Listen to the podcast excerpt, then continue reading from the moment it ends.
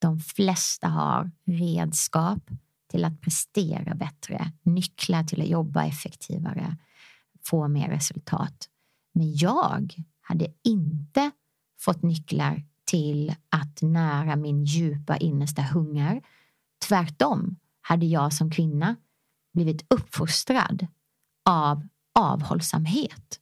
Och jag var så duktig på att inte beställa den där efterrätten, på att inte ta en extra portion, inte äta alla de där sakerna jag ville äta, inte be om mer uppmärksamhet, tona ner mitt utseende, inte ta så mycket plats. Allt det, varje gång jag gjorde det så fick jag så mycket cred lyssnar på podcasten Perspektiv. Intentionen med de här samtalen är att skapa ett samhälle av välmående och stärkta individer. Mitt namn är Madeleine Mofjärd och jag är här för att lyfta nya perspektiv. I veckans avsnitt så möter jag yogaläraren, coachen och inspiratören Johanna Hector för ett samtal om sinnlig sensualism. Vad händer egentligen med upplevelsen av livet när vi öppnar upp för att ta emot livet med alla våra sinnen?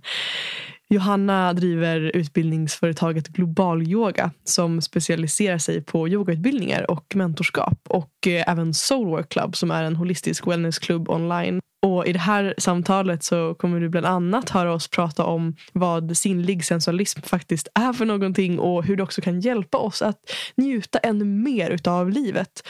Och mm, hur vi kan hitta tillbaka till oss själva genom vad Johanna kallar för gudinnetid.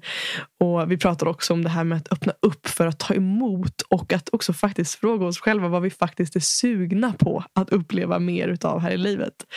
Och mm, Ja, personligen så älskar jag Johannas perspektiv när det kommer till just det här att bjuda in mer sinnlig sensualism in i vår vardag.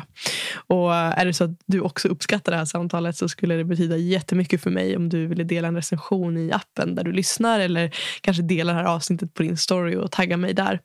På det sättet så hjälper du mig att sprida de här samtalen och inspirera fler människor till en mer hälsosam relation till sig själva och andra. Och skulle det vara så att du vill dela reflektioner och tankar eller perspektiv perspektiv kopplat till det här avsnittet så du är jättevälkommen att höra av dig också till mig. Och mitt namn är Madeleine Mofjärd och du hittar mig enklast på Instagram under namnet Mofjärd utan ä. Tusen tack igen för att du hjälper mig göra mitt arbete möjligt. Hej och välkommen Johanna Hector till podden Perspektiv. Tack! Så fint att äntligen ha dig här. Ja, tack för att jag får komma. Ah, så pirrigt. Ja. Det känns så mysigt. Vi har fått en kopp te och ja, landat lite snabbt bara. Mm. Så det känns som att vi får liksom, ja, smyga in i det här samtalet nu, du och jag. Det blir fint. Det känns lyxigt. Ja. Um, jag tänker att intentionen och min nyfikenhet i det här samtalet är ju att utforska det som jag i alla fall liksom har, alltså när jag kom i kontakt med dig så handlade det väldigt mycket om att jag blev dragen till ditt perspektiv av det här med att bjuda in mer sensualism och liksom livslusten till livet mm. på något vis. Liksom. Um, och det tänker jag att jag är nyfiken på att dyka in mer med dig kring i det här samtalet.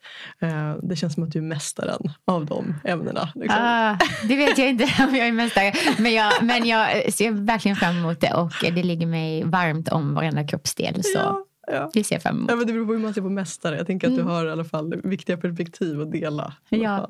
Um, och innan vi gör det skulle jag vilja checka in med dig. Hur, hur känns det att vara Johanna idag? Hur mår ditt hjärta? Oh, det känns väldigt rikt att eh, jag är... Ja, mitt hjärta känns otroligt starkt. Um, starkt och öppet i, i den ordningen, vilket har varit en resa. Um, och uh, rikt på upplevelser. Um, både åt uh, yin och åt yang. Mm. och uh, ja, pirrigt. Jag tycker pirrigt är ett väldigt, väldigt fint ord. Så jag är väldigt nyfiken på vad det här året har um, att lära mig. Och eh, mitt arbete är att vara vaken så att jag kan ta emot det. Wow, eller hur? Vilken grej. Att vara vaken och se det mm. som vill komma. Liksom. Mm.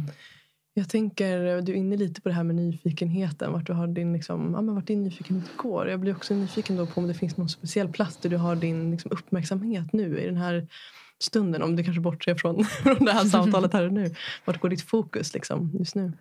Uh, mitt fokus uh, just nu är...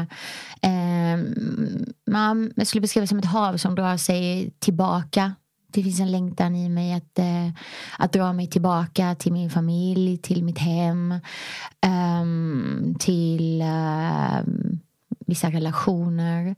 Och eh, ja, men att få dra tillbaka mig. Att, eh, jag gillar den här, en av mina lärare pratar om är jag karriärskvinna eller kvinna med en karriär? Och jag har de senaste åren varit väldigt mycket en karriärskvinna. Stora faser i mitt liv har varit det.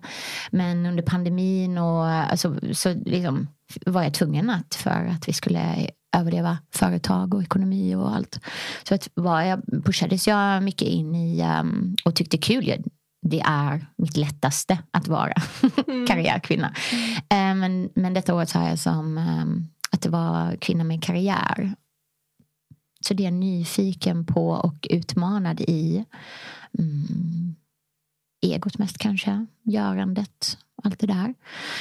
Uh, inte så mycket bara prata om sin sensualism eller dela med mig så mycket av det till andra utan um, ja, men mer än någonsin välja att praktisera det för mig själv först. Mm. Ja, och det där, ja, det tänker jag att jag vill dyka in i mer med dig också det här kring hur du hittar den där balansen. Ja, för det där tycker jag är intressant. Just det här att, jag tänker du är också en person som pratar mycket om jag tänker det maskulina och det feminina och hur också ser det också som en person som har alltså, verkligen karriärs, som säger, karriärskvinna. Du har drivit dina bolag, du är liksom framgångsrik på många sätt och att hur, hit, hur behåller vi det där liksom? Och hur, ja, hur kan vi praktisera det på, på ett verkligen integrerat sätt i våra liv? Och det, ja, det känner jag mig också nyfiken på att få ja. dyka in i. Ja, ja, låt oss gå djupt in i det. Jag ja. med. Eller hur? Och um, jag tänker för de som liksom kanske inte känner till dig sen tidigare. Um, vad, vad, känner du? Jag tänker så ofta i poddar kanske man får frågan så här, ja, men vad gör du, vem är du och så där. Och jag, jag, vet inte om jag tycker att den frågan är så kul. Däremot tänker jag så att det kanske finns någonting som du sitter och känner så att det är viktigt att lyssnarna får med sig om dig innan vi dyker in i samtalet. Alltså vad känns viktigt för dig att förmedla mm. ja, innan vi dyker vidare kring, ja, men kanske lite grann kring vad du gör och ja. Ja. Så. Um, ja. Tack, jag gillar inte heller att få den frågan. jag försökte vinkla liksom. Så det var bra. Ja. Eh, men vi, låt mig börja det konkreta, för det är där jag det är det jag brukar missa. eh, men eh, jag bor söder om Göteborg och eh, jag driver tre stycken bolag. Eh, och ehm, en av dem är eh, global yoga där vi utbildar yogalärare. Så 2007 så höll jag den första global yogautbildningen i Norden och ehm, det är ett stort arbete att driva det utbildningsorganet, att driva teamet, att administrera det. Eh, så där är vi några stycken som ehm, arbetar som konsulter och anställda och driver global yoga. Och sen så driver jag Soulwork Club eh, tillsammans med min man. Eh, och det är en onlineklubb eh, där vi också gör live-event. Ehm, och eh, då har vi en filmstudio där vi spelar in och gillar också att få samarbeta, att bjuda in andra coacher. Och, så det är också en plats där jag samarbetar väldigt mycket med andra. Eh, och sen tredje bolaget är eh, mitt eget bolag där jag håller klasser, föreläsningar, retreats. Ehm, ibland går in och jobbar med coaching en och en. Så att, eh, ja, det kan vara en kameleont beroende på vad jag själv eh, går igenom och arbetar med. Eh, också ibland samarbeten på sociala medier och, och, så vidare. Allt det går under det bolaget. Eh, och sen har jag tre barn, eh, tre döttrar. Och eh, Nej, men, ja, så det, det är min vardag. Eh, det som jag tycker är viktigt att, eh, att lyfta är väl att jag jag jobbar väldigt mycket. Det är viktigt att säga.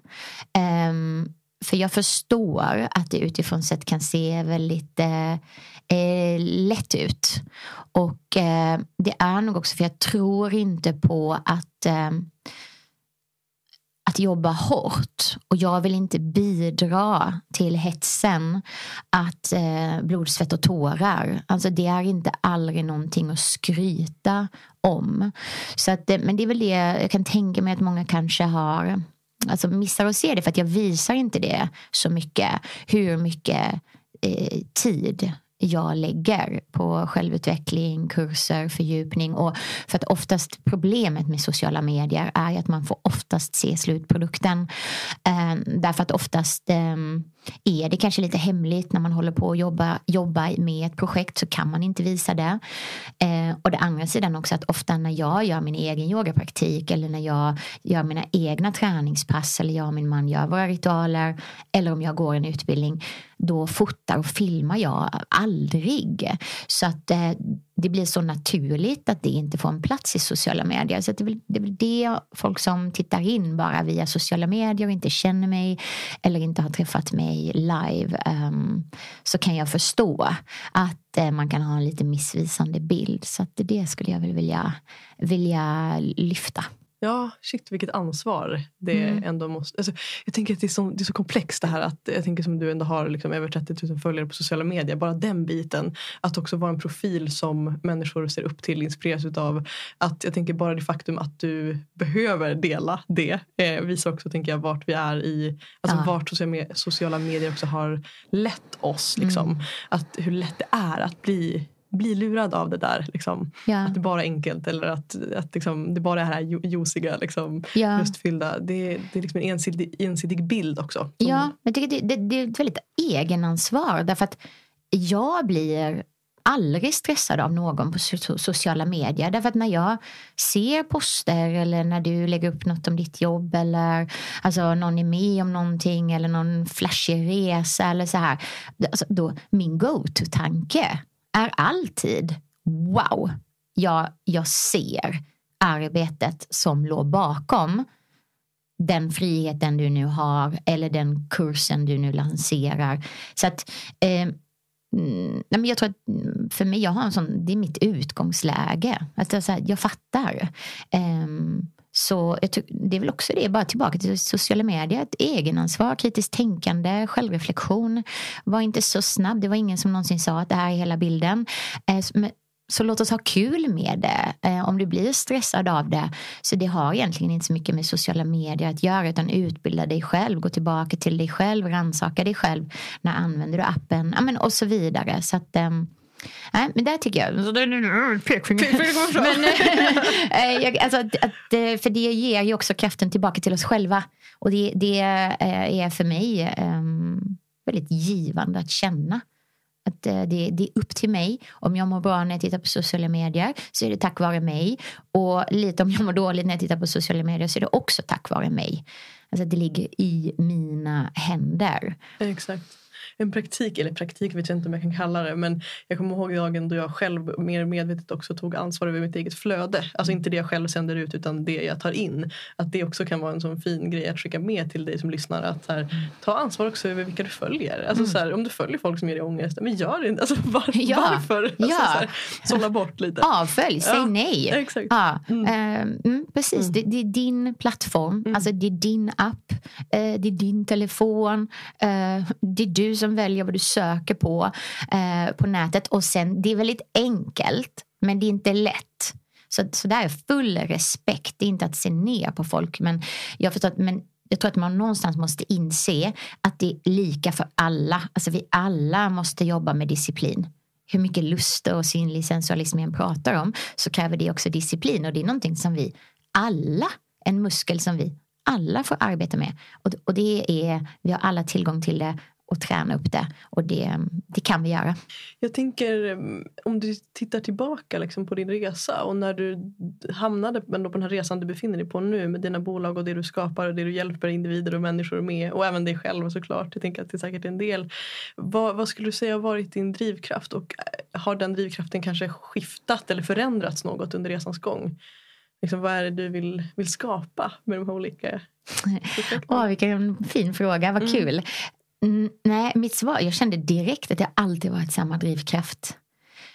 Um, jag vill mjölka livet. Alltså, och sen um, vill jag ha så många andra härliga människor i, i mina nära cirklar och mina cirklar långt bort som jag kan göra det tillsammans med. Så det är min drivkraft. Oh, mjölka livet, så jävla bra. Så jag. Jag älskar det. Jag tänker det så direkt att få upp det citatet. Det är liksom, ja.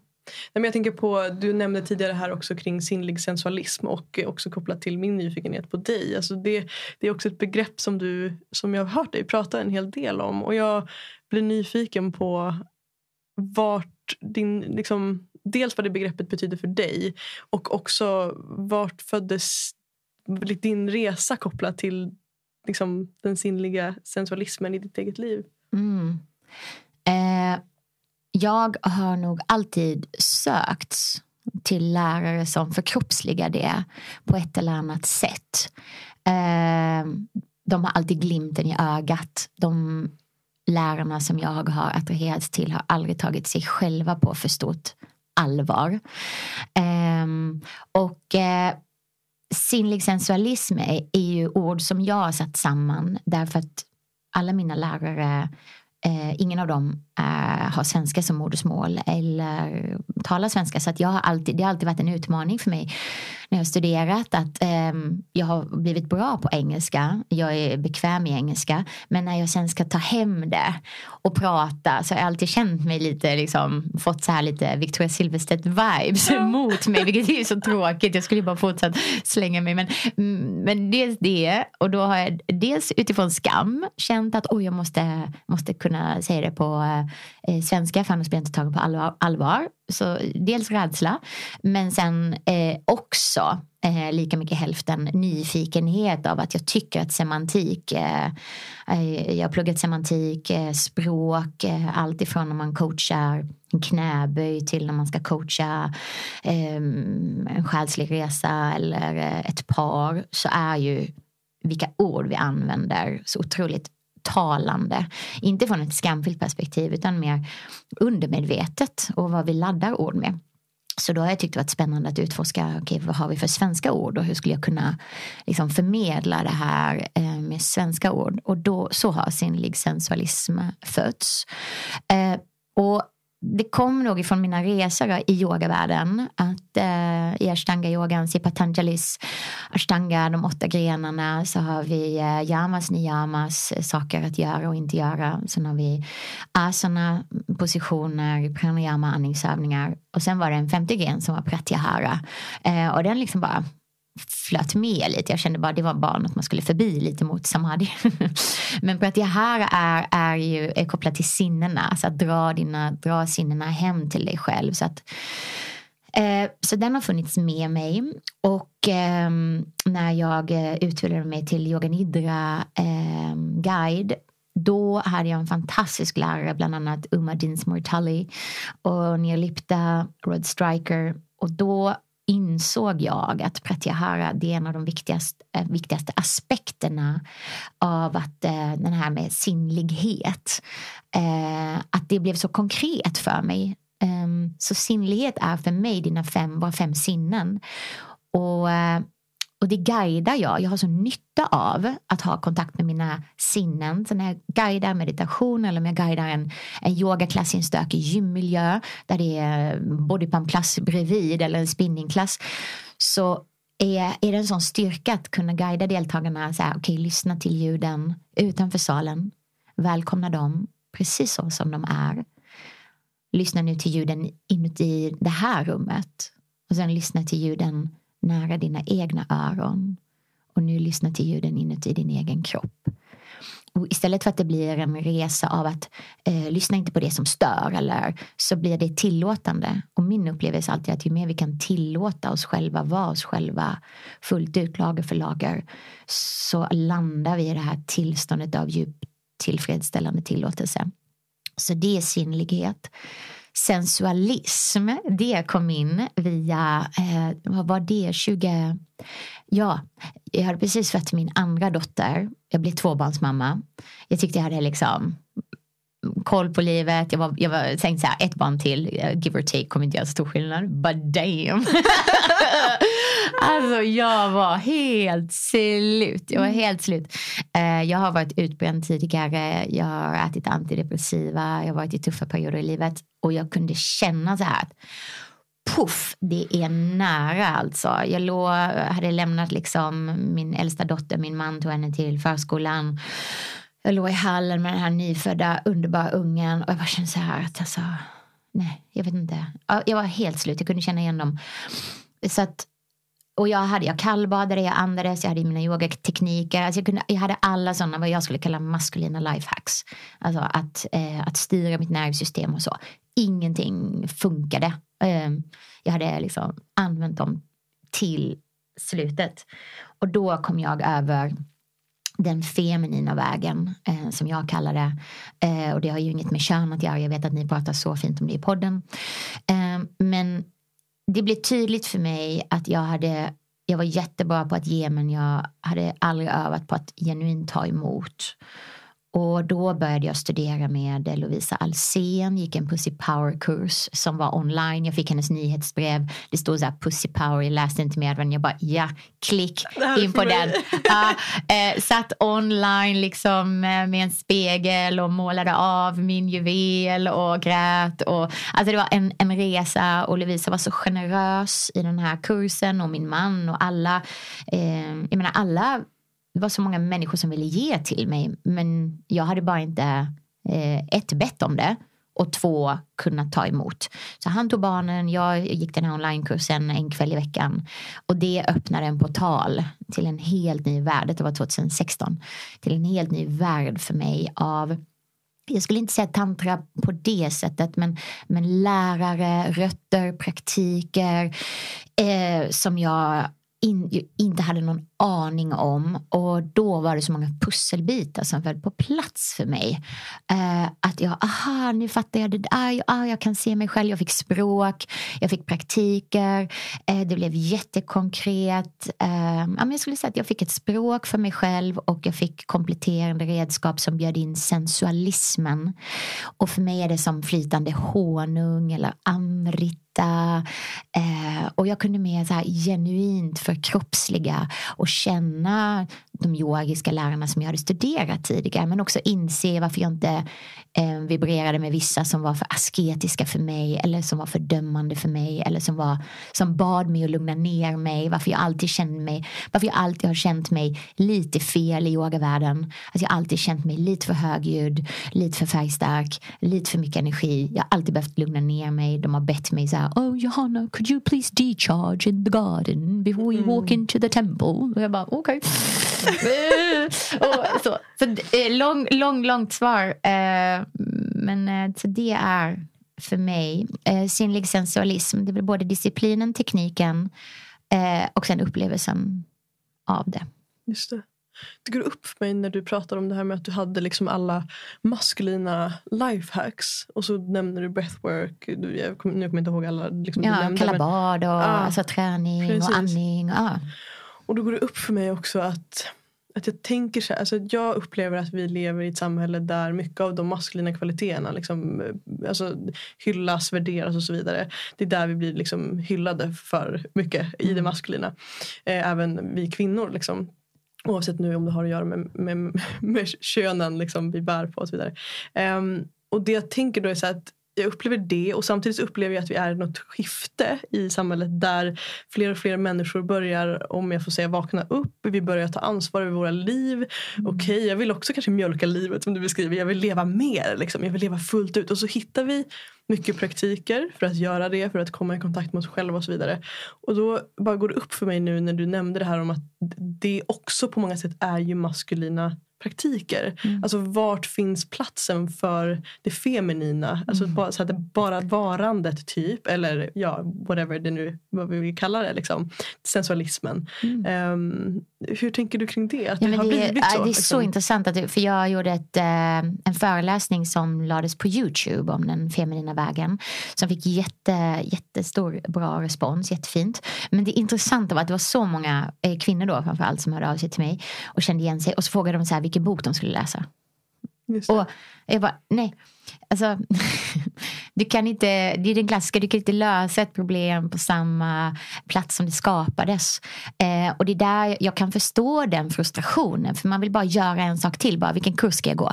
Vilken eh, utbildning, alltså vilken bok ska jag läsa? Vilken breathwork ska jag göra? Så bara, nej, I'm sorry. Det, det är inte, men Eh, och det, det, är ju jättemånga som säljer det också. Bara här är lösningen och så paketerar man det. Och, um, så um, det, det, är, det är utmaningen. Min lärare som är så totalt politiskt inkorrekt, men jag älskar henne för det. Hon säger så här. There has never been so many uh, men with vaginas. Exakt. Och eh, alltså jag, jag, jag brukar säga det, jag är en sån duktig liten man alltså, och jag älskar min duktiga lilla man. Men eh, när det bara är han som eh, tar plats i mitt liv så blir det inte trevligt för mig. Jag mår inte bra, min familj har inte kul, alltså min, jag och min partner har, har ingen passion, vi har liksom ingen connection. Vi driver bara familjen, företaget AB. Och det är så, jag är så tacksam för min lilla man att han är bra på att göra alla de sakerna. Men som igen, som är tillbaka till incheckningen i början, så här, det här året så ser jag fram emot att, att låta vattnet dras tillbaka och vara eh, kvinna först, karriär sekundärt. Karriär är eh, väldigt maskulin energi. Eller om vi vill kalla det yang-energin. Göra, prestera, lära sig nya saker. Eh, Medan den yin och den feminina handlar om att, om att ta emot. Och det är inte passivt på något sätt. Det kräver om inte ännu mer disciplin. Och där tror jag många att det handlar om att det är bara att slappna av.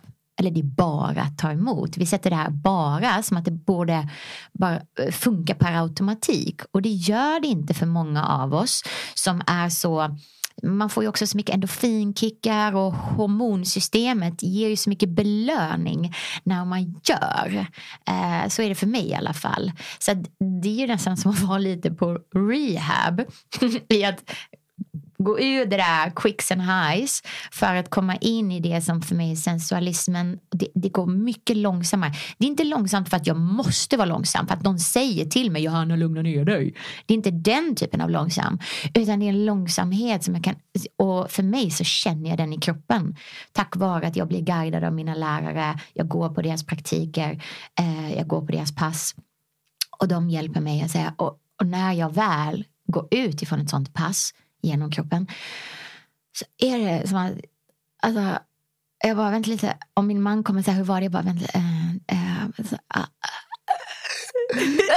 Nej, det är så jäkla rikt. Mm. Till skillnad från de här andra, liksom, ah, jag sprang milen på 50 minuter. Check på den tillfredsställande i typ två sekunder och sen on to the next one.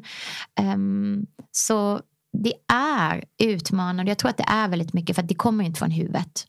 Det är inte mer kunskap. Ja, vi, vi, behöver en guide, vi behöver en lärare. Det behöver vi alla. Det handlar inte om att inte jag, men jag behöver släppa till någon som bär. Och eh, jag har kallat det gudinnetid. Det kommer också eh, från min lärare som säger så här, okay, ge dig själv gudinnetid när du går från jobbet in till uh, relation. Så 30 minuter, om det är att ta ett bad, om det är att onanera, om det är en långsam rörelsepraktik. Men någonting där resultatet inte är viktigt utan det är upplevelsen av det. Och det har hjälpt mig jättemycket att sakta ner, switcha mitt nervsystem och hamna istället i mottagande rollen. Men det, det är extremt utmanande i dagens samhälle. Mm. Ja, men jag tänker också att en aspekt av det säkert är, jag tänker du sa om att det är som rehab liksom för egot också på något vis. Så jag tänker att det också hänger ihop säkert med att vi också lever i ett samhälle där om vi, alltså om vi lägger fokus på det yttre så är det också mm. i de maskulina kvaliteterna som vi blir eh, belönade också på många sätt. Så det gäller också att verkligen vara, vara tillräckligt i kontakt med oss själva för att också värdera oss själva i det där långsamma. Liksom. För jag tror inte att det är där vi får belöning i det yttre. Liksom. Mm. eller tycker jag mig inte se i alla fall. Och jag tänker du var inne på det här med gudinnetid vilket är ja, men ett, liksom ett begrepp som jag verkligen gillar och resonerar med det verkligen. Och att det blir liksom ett fint skifte att kliva bort från det här liksom, ja, görandet till att mm. också möta kanske sin partner eller sig själv eller vad vi än lever i för konstellation. Liksom. Mm. Och jag tänker till, tillbaka till det här du beskrev om att många kvinnor kan höra av sig till dig och liksom vilja, ja men vad är nästa, liksom, vad är, what's my next fix liksom? Vad, vilken bok, vilken, vad ska jag göra och så vidare. Har du några fler liksom, konkreta tips på hur, hur vi kan bjuda in mer av den sinnliga sensualismen i våra liv som, ja, som ändå är i linje med den feminina vägen? Liksom? Det är en praktik, så det är en disciplin och det handlar eh, om att uppleva. Det var därför jag startade Soul Club. För att det är ett helt bibliotek med guidad work-in istället för work-out. Och det är baserat i den sinnliga sensualismen. Att det handlar inte om att du måste lugna ner dig eller nu måste du, nu måste du återhämta dig eller nu måste du. Det är aldrig så. Utan, utan det är kittlande, lockande, lustfyllt som att eh, Alltså jag älskar den här pulled by passion instead of pushed by fear. Eh, och där, där inne ligger jag guidade praktiker, andra människor som, är, som jag ser upp till och som jag så här, inspireras av. De bjuder jag in så de kan guida. Och, eh, alltså det är helt galet, det kostar 249 kronor i månaden. Och, och då är allting där. Det finns schema att följa för dig som behöver disciplinen. Och det är disciplinen, men, men det handlar egentligen inte om att lägga på och göra mer saker eller läsa fler saker, eh, studera fler saker, utan du behöver röra det genom kroppen. Och det är därför det heter soul. Um, som yogalärare har jobbat jättemycket med spirit och andlighet och det, den saknade pusselbiten för mig var soul. Att mm, jag upplevde att mycket var att skynda mig upp mot det sjunde chakrat, att skynda mig upp till det meditativa, att jag är inte min kropp, att, att lämna min kropp, att, att inte eh, att, alltså, hålla borta mina känslor och inte vara så känslosam. Eh, det var en styrka och jag, jag blev så bra på det. Eh, när jag då började med de här andra praktikerna eh, så upplevde jag att mina känslor behövde få röra sig genom kroppen. Jag hade tränat så mycket mindfulness. Så jag var så bra på att låta mina tankar komma och gå. Att jag gjorde lite samma sak med mina känslor. Men känslorna är ett annat språk. De behöver få röra sig genom kroppen. Så jag behövde träna soulfulness. Eh, det var en lång period i mitt liv då jag bara kunde gråta. Jag blev aldrig arg. Aldrig. Jag kunde inte bli arg på mina föräldrar. Kunde inte bli arg på min partner och sådär. Jag, jag, jag började alltid böla och så skämdes jag för att jag började grå, hade så liksom nära till gråt. Och jag kände att det var en svaghet. Och så där någonstans 2016 kommer jag ihåg att jag var ute och skrek jättemycket och alltså, hittade mitt skrik och sådär. Och, och, och hela familjen skriker nu för tiden. speciellt, speciellt mellanbarnet då som har fått vara med mig i den här processen. Hon är min lärare. Um, så det handlar om att röra, röra känslorna genom kroppen. Soulfulness. Och idag om någon säger till mig så här, vad, känslo, vad känslosam du är. Så jag säger tack. Mm. Vet du vad jag har, ah, vet du hur jag har jobbat? För att, att känna mig stark nog att låta känslorna flöda genom min kropp på ett konstruktivt sätt utan att skämmas för dem. Uff. Mm. Uff. Och, och när vi kan mötas i det, när jag ser någon annan vara i soulfulness, alltså boof, jag får gåshud. Jag blir så, jag bara yes! och, och, det är väl det jag vill, det, det är min drivkraft. Att, att det är fler där ute så att vi kan få spegla oss i varandra, vi kan få heja på varandra, vi kan få stå upp för varandra. Jag, jag skulle vilja leva i ett samhälle med fler sådana vilda katter. Ja, som mjölkar livet. som mjölkar livet och som, som, som både är röriga och disciplinerade. Mm. Hur coolt att ha tillgång till både och. Um, så tipset är rör känslorna genom kroppen. Eh, om det är med yoga nidra, om det är med långsamma rörelser, alltså vad, om det är med dans. Eh, men det är någonting genom, genom kroppen. Och sen brukar jag landa i soulsurfing. Alltså efter det. Att man kan skriva ner eller rita eller att få det ur sig. Ehm, det brukar vara en jätte, jättefin kombination och så brukar min gudinnetid se ut. Jag tänker på det när vi var inne på det här med också att mycket praktik kan också bli, alltså kommit från en maskulin plats också.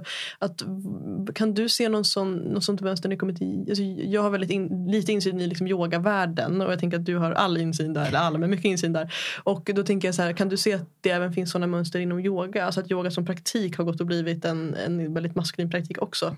Oh, det tycker jag mig se i alla fall att det, liksom att det, det läggs som ytterligare en prestation i kvinnors liv idag att så här, men det är klart att vi måste gå på yoga också för att vara värdiga kvinnor. Liksom. Oh ja, oh ja. Alltså, brr, oh, uh, ja. eh, och det är men den har blivit det när vi har tagit den hit till väst. Där den har liksom missförståtts. Jag kan uppleva det som att man går in på en yogasal och du så här, man måste lugna ner Det är så här, shh, alla viskar, alla smyger. Eh, det är så här, telefonförbud, alltså det är förbud och det är inga dofter. Till exempel. Alltså det, det blir så asketiskt. Och för mig är det, där, det är så långt bort från yogans eh, rötter som vi kan komma. Alltså, yogamattan är för mig och har alltid varit via mina lärare en plats för tillåtelse, katarsis, eh, en, en trygg liten fyrkant där, där jag kan få släppa på saker och få gråta, få vara högljudd, få vara, få vara allt det. I ett, och vi kan bara släppa taget när vi känner oss burna.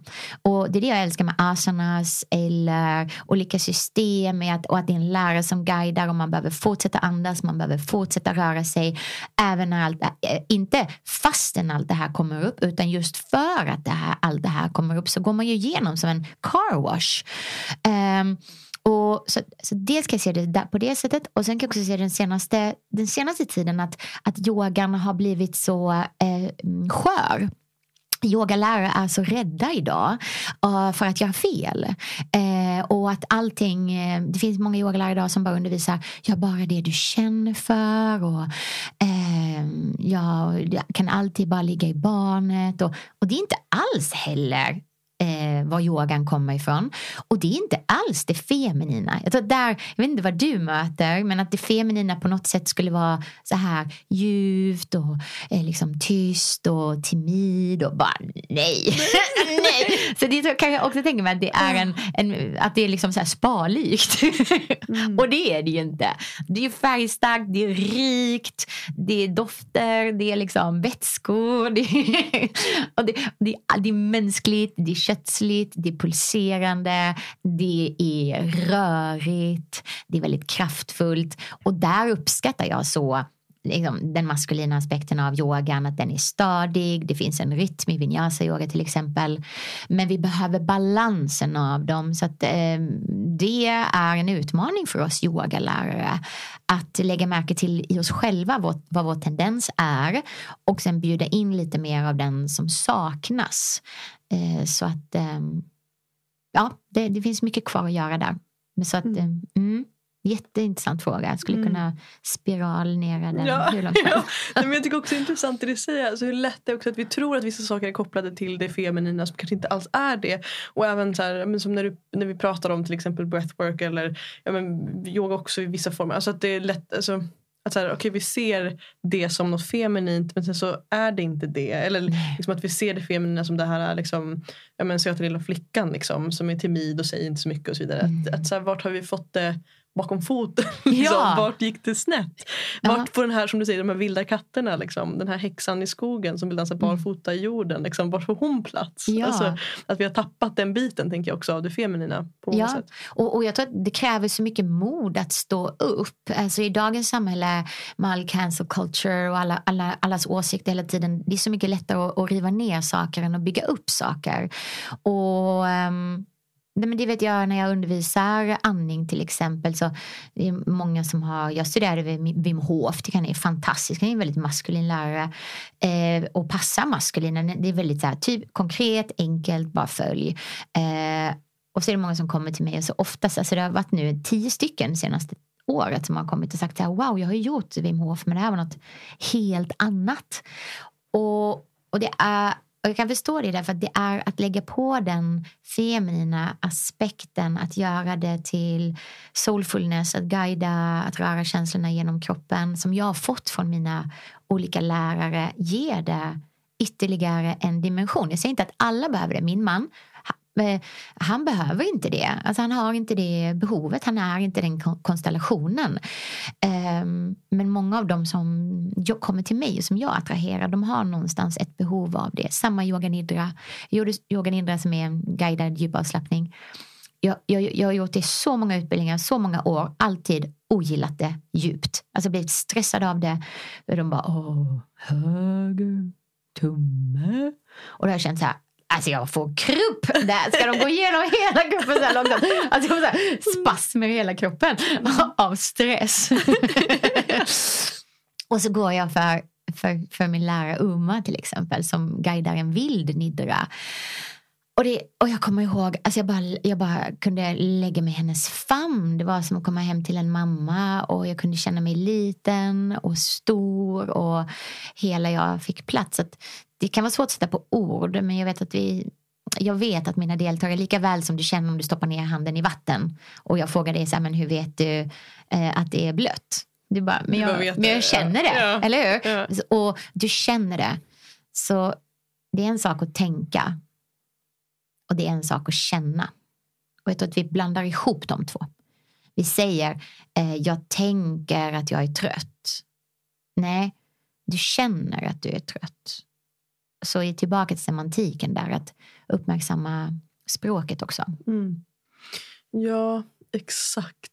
Och jag tänker det bara för att fånga mig själv i det här samtalet mm. också. Att jag märker så alla typer referenser, eller jag upp, om jag tar meta på mig själv ah. så känner jag så här, ja men det känns som att mycket av det jag har sagt i det här samtalet också har kommit från en plats av att typ att jag är rädd att det uppfattas som att det maskulina skulle vara någonting negativt. Liksom. Mm. Och det är där jag tänker också att det kan jag också se att det ofta blir så att, att, det, att det finns som en så här, att i samhället i det stora hela så upplever jag att det är lätt att, vi, att det blir väldigt mycket antingen eller. Mm. Att det blir liksom men lätt att det blir svartvitt. Antingen ska vi vara väldigt mycket i vårt feminina eller så ska vi vara väldigt mycket i vårt maskulina. Liksom. Och att jag tänker att någonstans är kärnan vi vill, slash jag vill komma till att också få bjuda in båda de här liksom, krafterna inom mig. Precis som du beskriver att den här lilla mannen inom dig, han är fantastisk. Mm. Liksom. Det är väl han som har bidragit mycket till att så här, du har skapat allt du har skapat. Alltså, det är fantastiskt.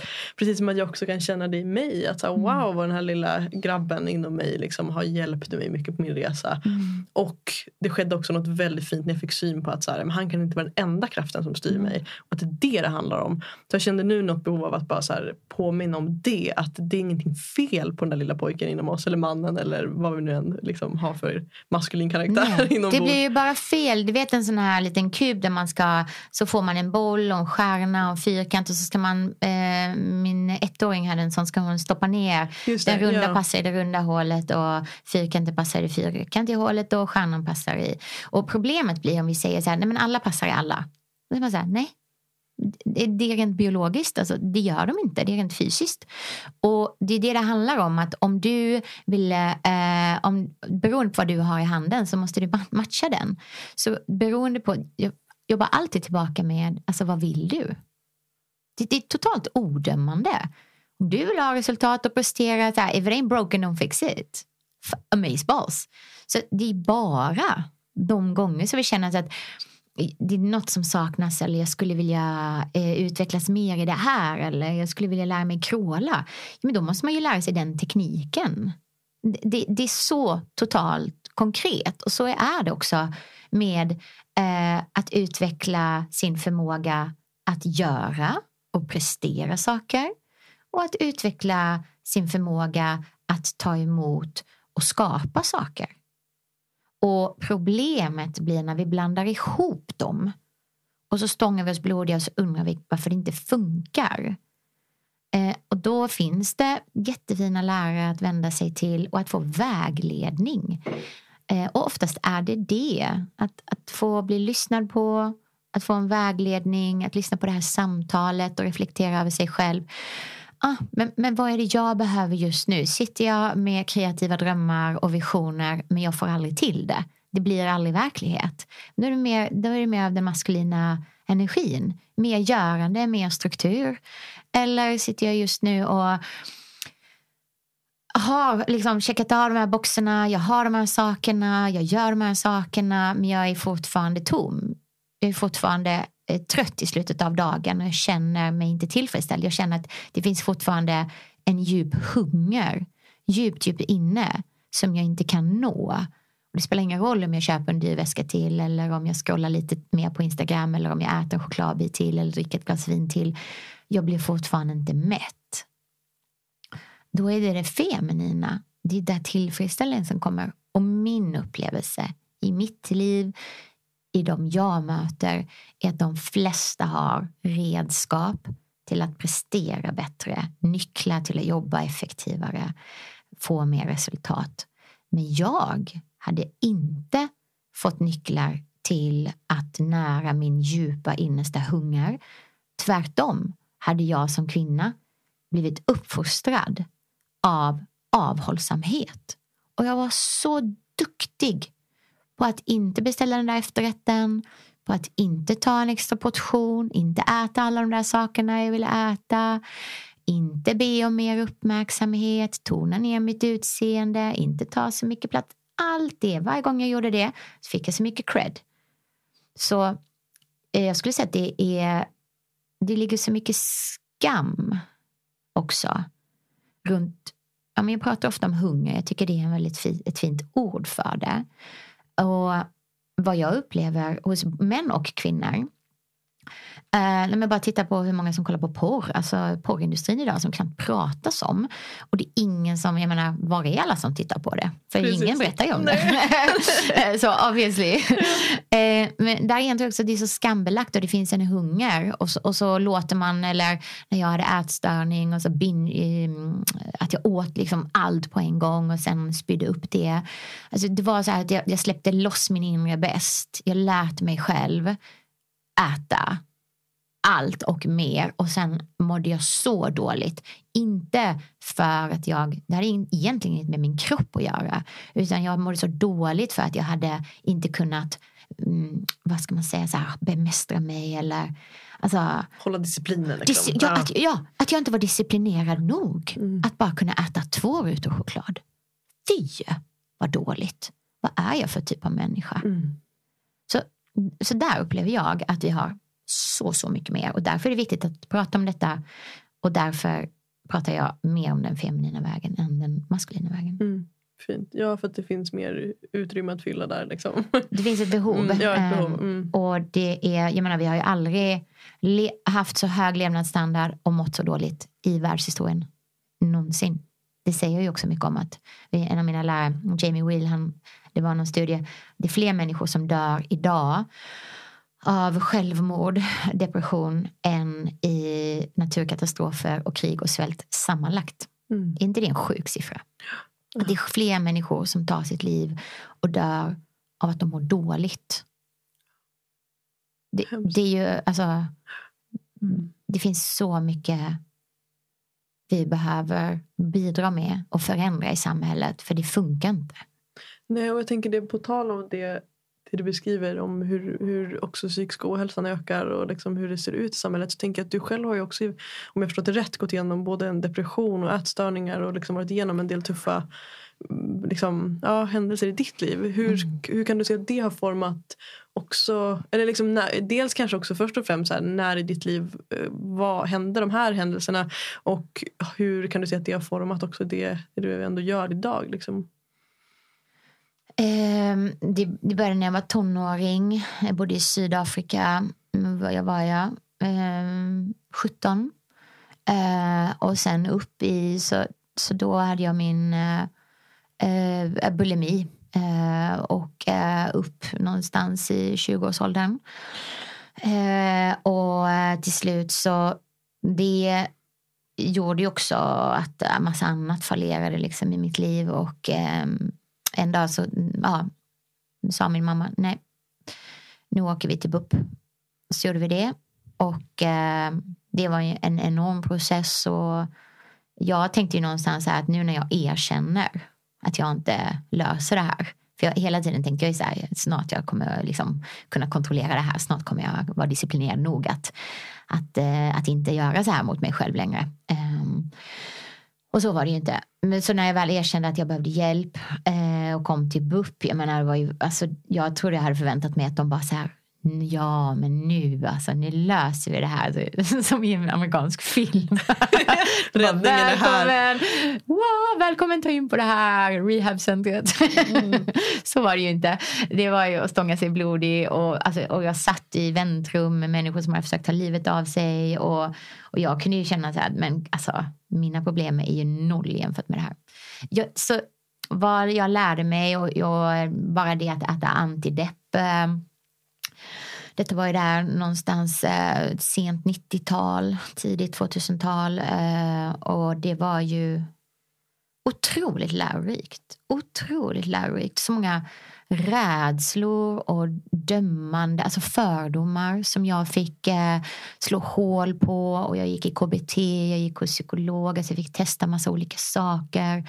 Under tiden så var jag ju också yogalärare, jag jobbade med yogan. Och, så jag har idag, eh, jag är inte så rädd idag. Det skulle jag säga. Att det, den resan eh, har gjort mig väldigt modig och att jag känner nyfikenhet och tillit. Och någonstans vet jag att jag klarade mig igenom av de mest min pappa dog, andra människor i familjen dog, väldigt mycket utmaningar, tufft ekonomiskt.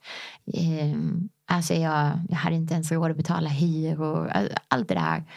Eh, men ger mig nog en känsla av eh, att jag har en sån tillit till min egen förmåga. Att jag vet att hur tufft det än kommer bli så, så kommer jag stå.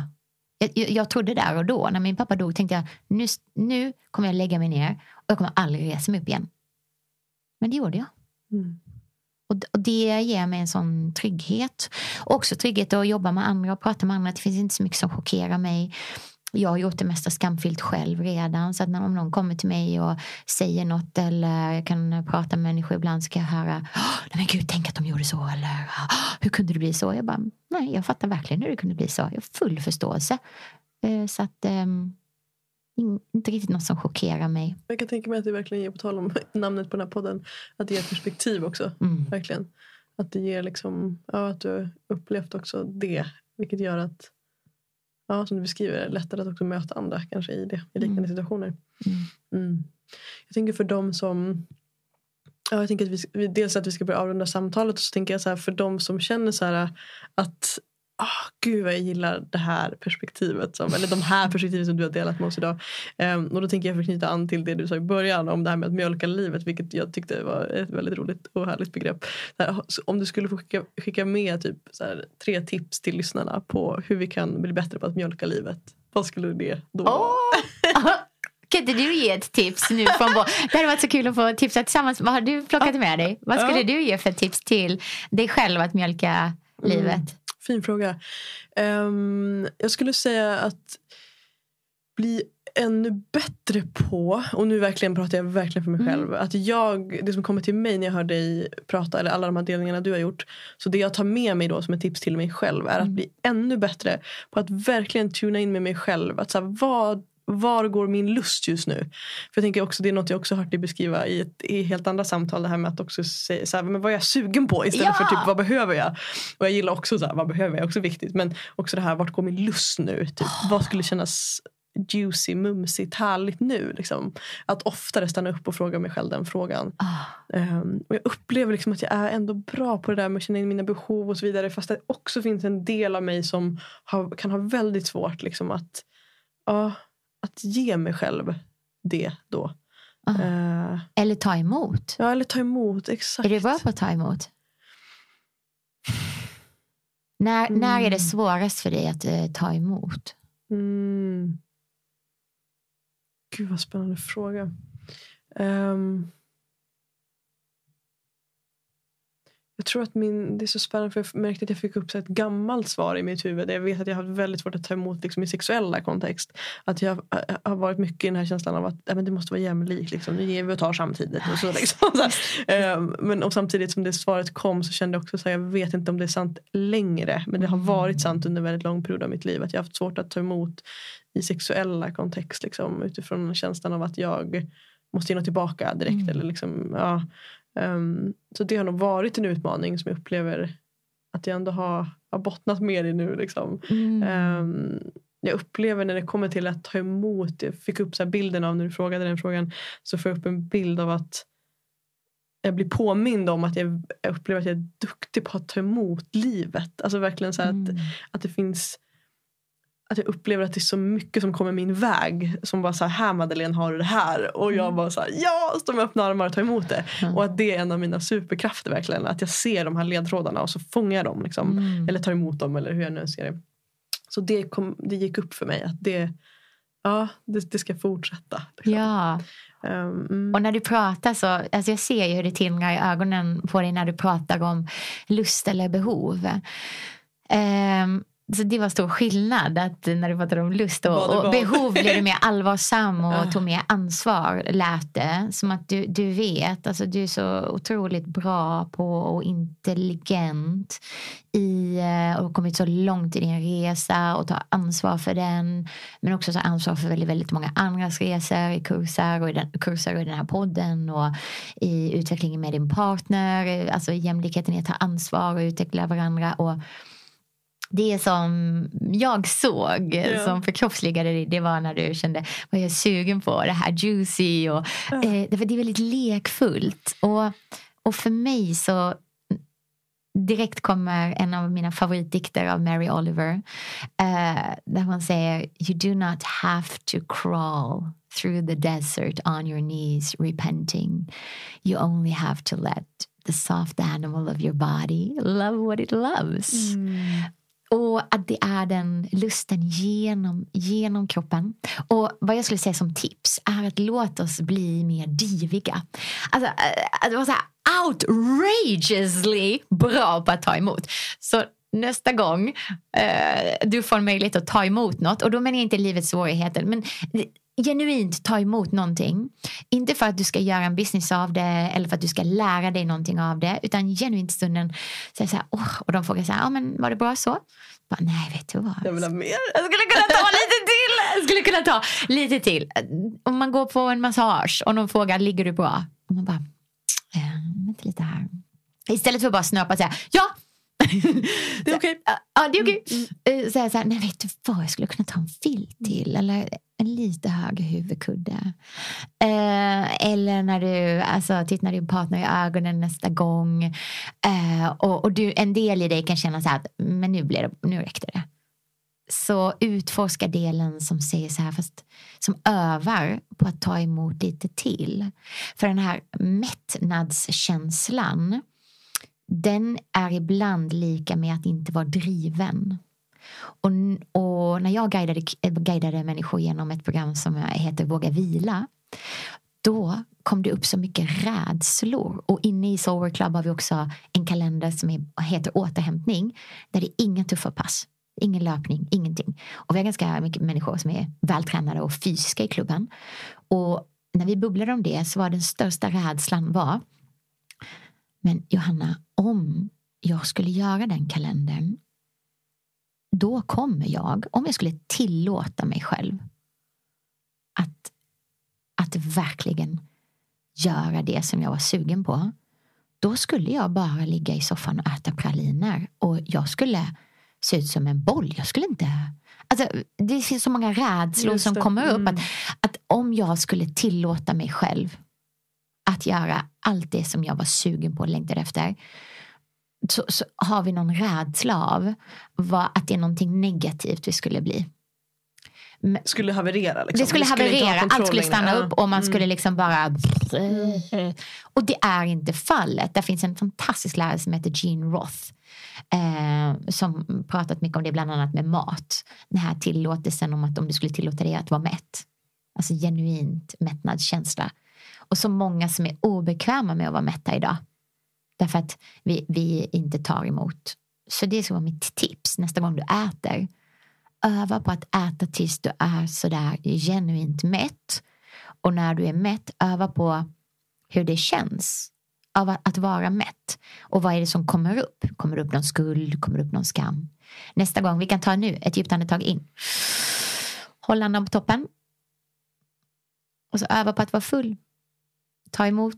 Låt andetaget sprida sig i hela din kropp. Slappna av, slappna av, håll andetaget. Ta emot med varenda enda cell.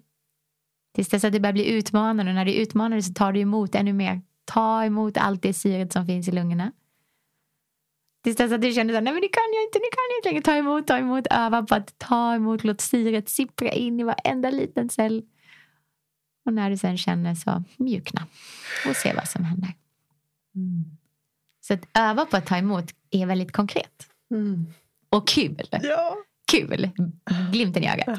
Ja, men alltså det, det är också så fint att uppleva att det här är så, så subtila saker som är lätt att missa. Jag tänker det här exemplet Mm. så här, men när man ligger och tar massage. Typ, är det okej? Nej men fast jag behöver en till filt på fötterna. Eller hur lätt det är att Jag liksom behöver sig. eller jag vill ha. Exakt.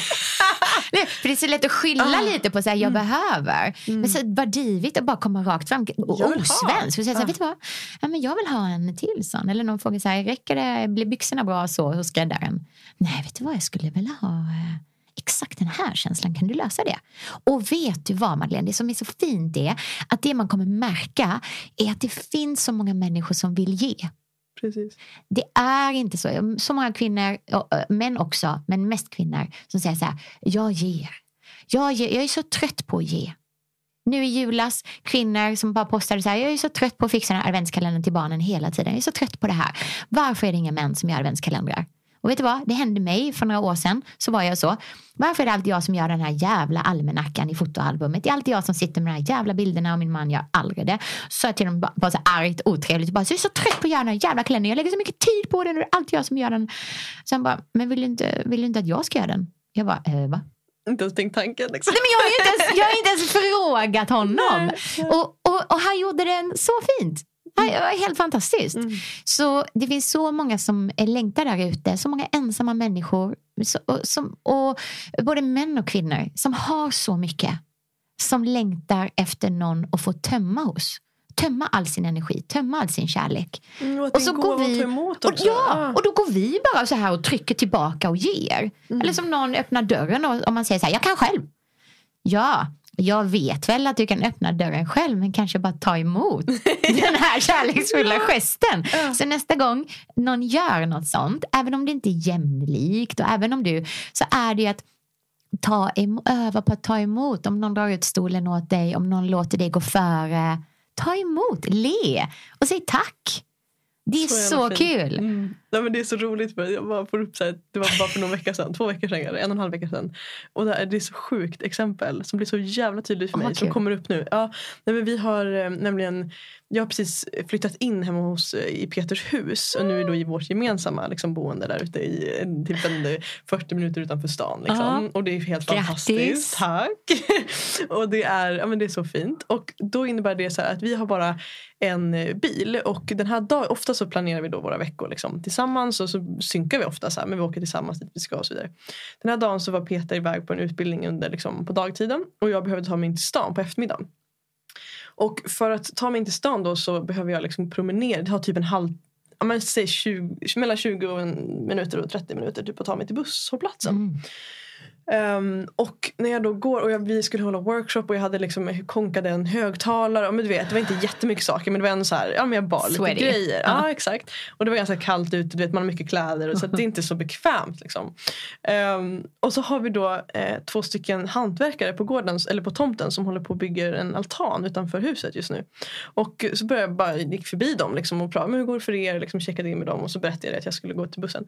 Och den ena, varav den ena mannen är så fin och direkt så här, men gud Typ, ska du gå till bussen? Det är väldigt långt. Typ så här, vill du inte ha skjuts? Eller typ säg till om du vill ha skjuts. Och jag direkt bara så här, nej men det är lugnt, jag kan gå. Liksom. Ja.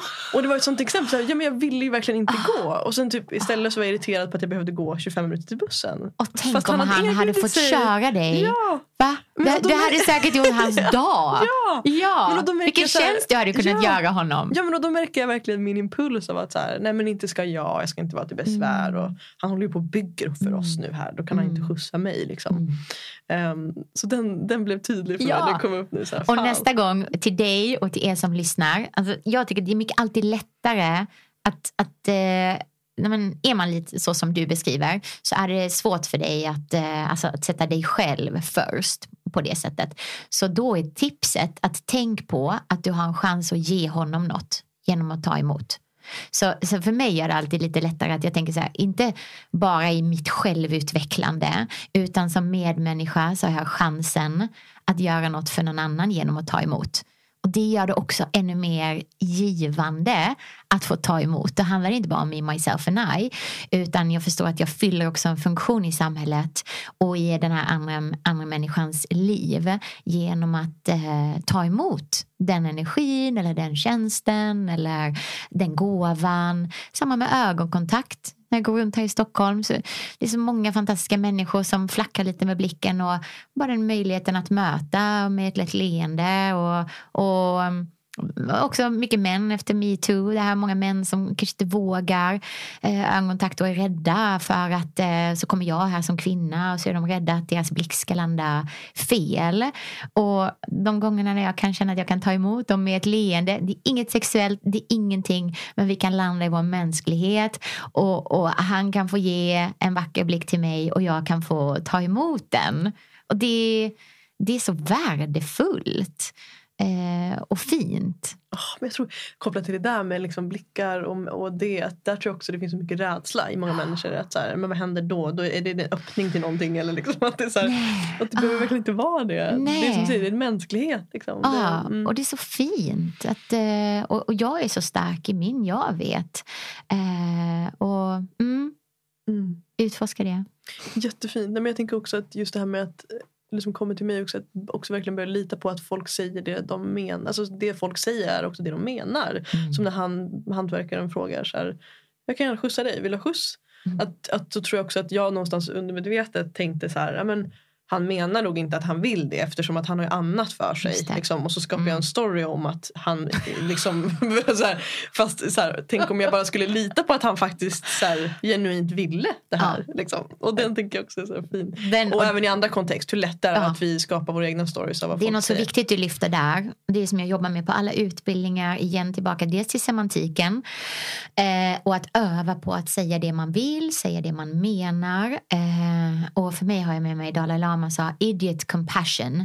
Att, att vi här i väst, vi praktiserar inte kärlek utan vi praktiserar idiot compassion.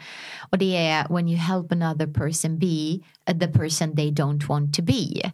Men som när man är med en kompis och man har bokat middag och jag känner inte för det men jag kan inte avboka för att jag har ju lovat den här kompisen. Och kompisen har egentligen inte tid men den känner samma sak. Så ett och tre så är vi där på middagen och båda av oss skulle egentligen bara velat vara hemma till exempel.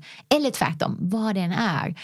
Eh, och tillbaka till det vi sa i början, det är det jag längtar efter. Att få vara i relationer, att få vara i sammanhang där jag inte behöver övertolka eller där det inte är mitt ansvar. Så här, nu sa du det här fast menade du egentligen tvärtom. Och så bara går vi alla bara runt och låtsas.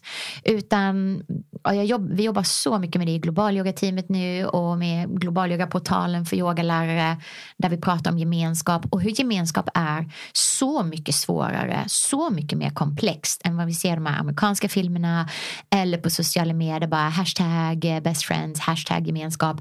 Nej, alltså gemenskap det är jobbigt, man får stötas och blötas, man kommer ha olika åsikt, åsikter. Förhoppningsvis är man olika som personer också. Men att det finns en grundläggande tillit och att man har signat under att okej, okay, man behöver få ge så att man kan ta. Och det är lika viktigt att man ger i det här sammanhanget som att man kan ta emot. Båda är exakt lika mycket värderade. Om vi kallar det maskulin eller feminin igen som vi har pratat om det här samhället. Det är samma sak. Och det är där och då som vi kan få öva oss och få landa i de här relationerna som det är en långtidsstudie på hälsa, äh, på lycka i Harvard där man har eh, studerat människor i 79 års tid eller något sånt nu och så ser man så här, okay, vad är den största faktorn till upplevd lycka och före hälsa, före eh, välfärd och inkomst och allt det här så kommer gemenskap. Och vi kan inte bygga relationer. Det är så fint att du lyfter det exemplet. För där är den när det inte blir den relationen för att vi, vi fastnar i vår egen lilla Copernicus huvud. Och han sa, men då menade han nog. Och jag menade, men jag var... Och wow vad häftigt om du bara hade sagt ja. Exakt. Och ja tack. Då? Ja. så fint. Ja, jag får göra det nästa, nästa gång. gång. Jag ska låtsas att jag inte har bil bara ja. för att här, försöka få en chans igen. det kommer ja. säkert komma någon gång under dagen ja, redan när du får möjligheten att ta emot något. Ja, ja, jättefint. Jag tänker för, för lyssnarna som vill dyka djupare i, dina, liksom, i din lära och din, din visdom. Vart kan de nå dig någonstans? Soulwork Club är det mest tillgängliga. Så där finns alla praktikerna guidade. Så det är en onlineklubb, en app Och där lägger jag in varje månad nya praktiker. Så soulworkclub.com. Eh, om du är intresserad av att utbilda dig till yogalärare eller dyka djupare in i yogans filosofi så är det globalyoga.se eller filosofi, praktik. Mm. eh, och eh, johannahector.com. Men som sagt detta året så um, mm, kvinna först, karriär sen. Så vi får se. Fint. Spännande öppning för det som kommer ske det här året. ja, jag. Tack. Om det är så att du skulle få chansen Johanna att nå hela världen i 30 sekunder. Vad skulle du då vilja säga för någonting till dem? Eller kanske göra med dem, det bestämmer du själv. Åh, oh. oh, vad skulle jag göra? Nej, men, oh. Lägg fokus ner i uh, klitoris eller uh, jag har inte så mycket erfarenhet av pung och ollon så du får välja själv. pung eller ollon, jag vet inte vad som är härligast. Okej, okay, så. Andas ner till den lilla, lilla punkten. Känn. Låt det pulsera. Känn hur du saktar ner. Hur du blir ett med din kropp som du ju redan är men att du nu inte bara tänker det utan att du upplever det. Och så kan du lyfta lite med dina muskler, klitoris eller vad du nu har ditt fokus på. Att du kan hitta en muskelkontakt, en rörelse där. That's it. Yes.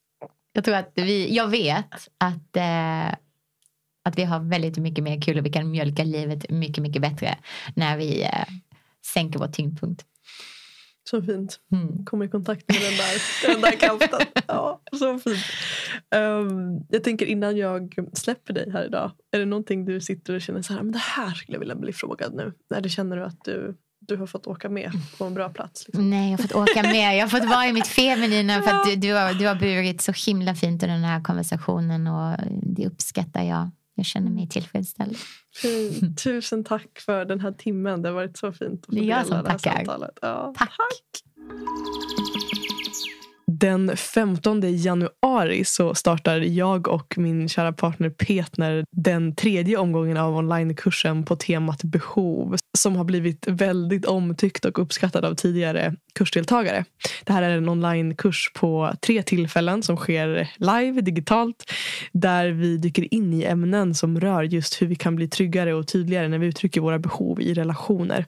Så det här är alltså en kurs där du får lära dig att dels identifiera dina egna behov och också kommunicera dem och uttrycka dem på ett ännu tryggare och ja, men mer inspirerande sätt också. Så är det så att du vill anmäla dig och hänga med in i det här nyfikna och eh, ja, sårbara och modiga spacet får jag ändå säga så är du jättevälkommen att klicka in på länken i beskrivningen till det här avsnittet och anmäla dig där helt enkelt. Vi ser väldigt mycket fram emot att få, få ses. Och innan jag släpper iväg det så vill jag också passa på att tacka Coworking Space Living Room som hjälper till att göra det här samtalet möjligt. Som lyssnare till podden så får du 10% rabatt på ditt medlemskap när du använder koden perspektiv 10 när du bokar ditt medlemskap via livingroom.se. Och på samma plats så kan du också boka en kostnadsfri prova på-dag. Så um, ja, verkligen en rekommendation från mig. Jag hoppas att vi ses där. Ta hand om dig så hörs vi igen snart. Tack till dig som har varit med oss i det här samtalet. Jag ser fram emot att få möta dig som lyssnar och ta del av hur det här samtalet landar i dig. Vilka tankar, insikter och kanske till och med triggers växer dig. Det skulle betyda allt om du delade med dig till mig på sociala medier. Skriv till mig eller posta på din story och tagga mig så låter vi det här samtalet leva vidare. Du hittar mig på Instagram under namnet Mofjärd utan ä och på Facebook vill jag också välkomna dig till den slutna gruppen Mofjärd Community där vi möts för att prata vidare och lära oss av varandra och, och varandras perspektiv. Du hittar länken i beskrivningen till det här samtalet. Tack igen för att du är här.